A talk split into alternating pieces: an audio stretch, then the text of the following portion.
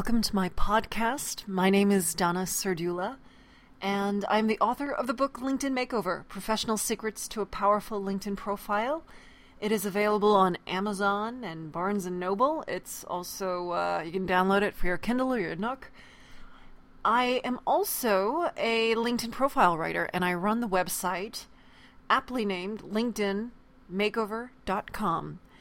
And on that website, I provide tons of free resources and a blog all about LinkedIn, optimizing your profile, leveraging the service.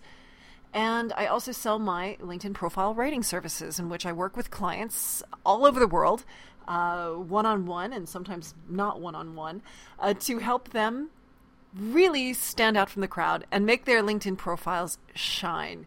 Um, I will tell you this I am not in any way affiliated with or endorsed by LinkedIn. I want to make that perfectly clear. Um, but I really do love helping people tell their story. And gosh, it's so hard, you know, for people to write about themselves.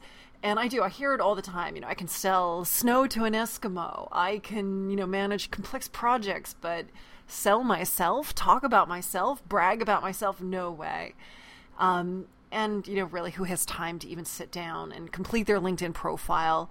Uh, how many people even know what makes a LinkedIn profile great? Uh, and that's why people choose to work with me. Um, you know, your LinkedIn profile is your digital introduction and your first impression with the world people are researching you. And oftentimes it's your LinkedIn profile that precedes you. And you want to make sure that it really does showcase your skills and portray you as a polished professional. Um, with that said, I've decided to start a podcast, and this is my first one. Thank you so much for listening. Um, what I thought I would do on this very first podcast, and yes, clearly this is just a toe in the water, just trying to see how all of this works. Uh, but I thought I would do a week in review, a week in review uh, of the LinkedIn universe. Um, so, w- looking over the last week, uh, one of my most favorite trending articles on LinkedIn was um, this great article uh, in the Wall Street Journal, and it's called No More Resumes, Say Some Firms. That's the actual title. And it's all about how these companies are skewing resumes. They're they're saying they they're they're the way of the dinosaur. No more.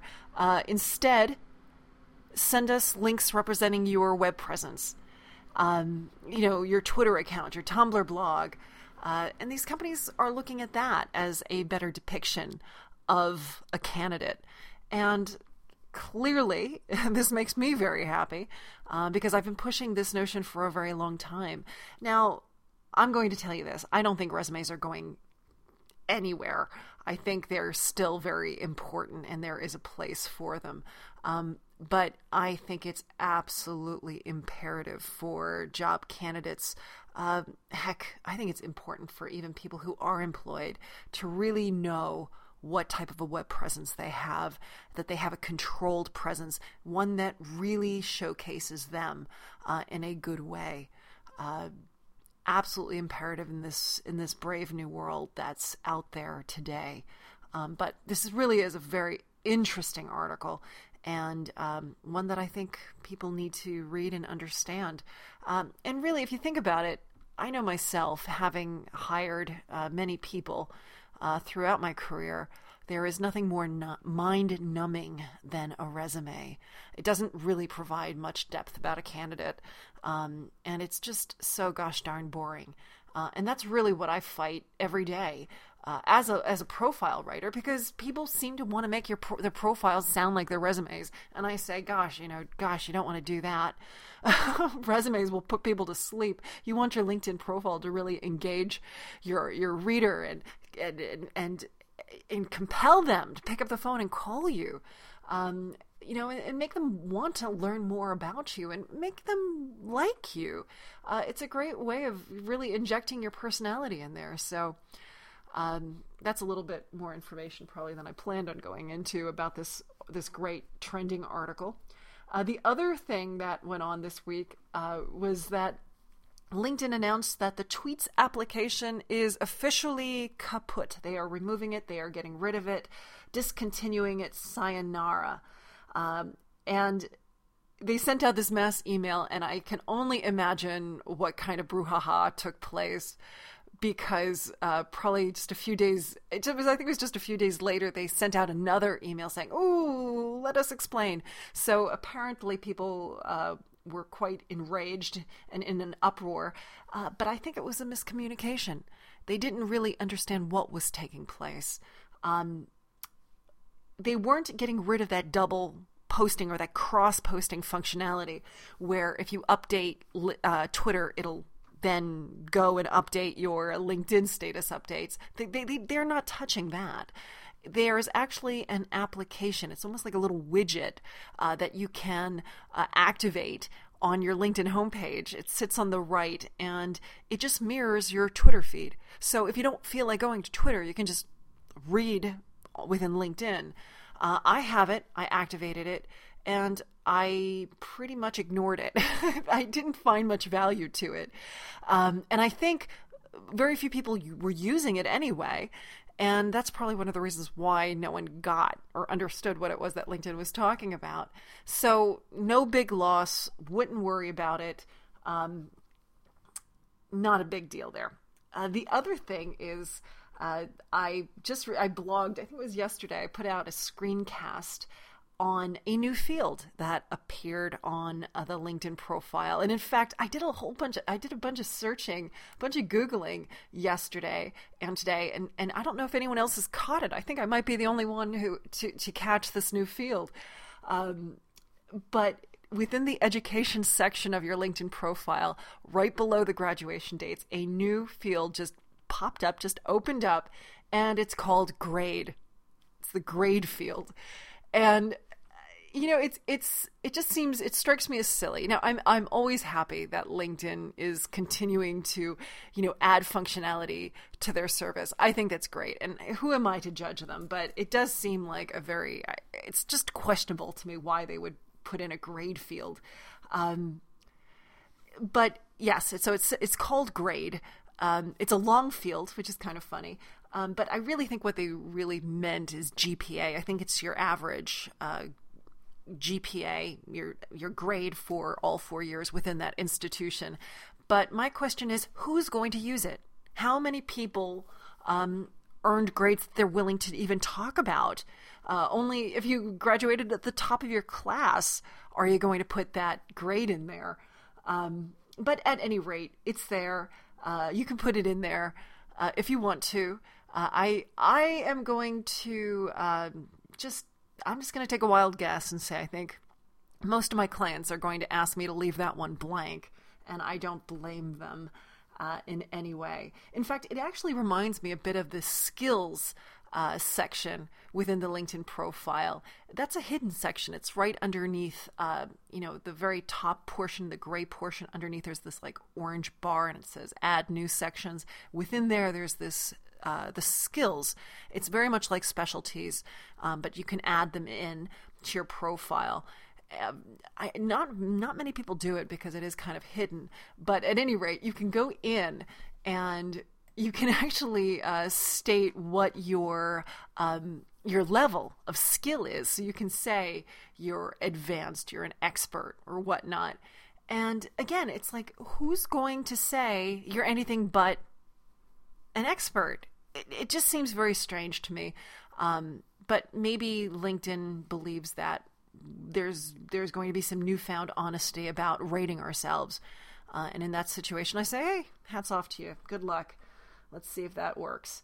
Um, and oh, the very last thing that I wanted to talk about is a. Um, I had asked my LinkedIn group, so I do have a group on LinkedIn. It's called Profile Makeover optimization secrets. But if you just search for profile makeover, you'll find this group. It's a great little group. We have tons of really interesting conversations. We've got some great personalities who are really involved and uh, just contributing some great articles and funny comments.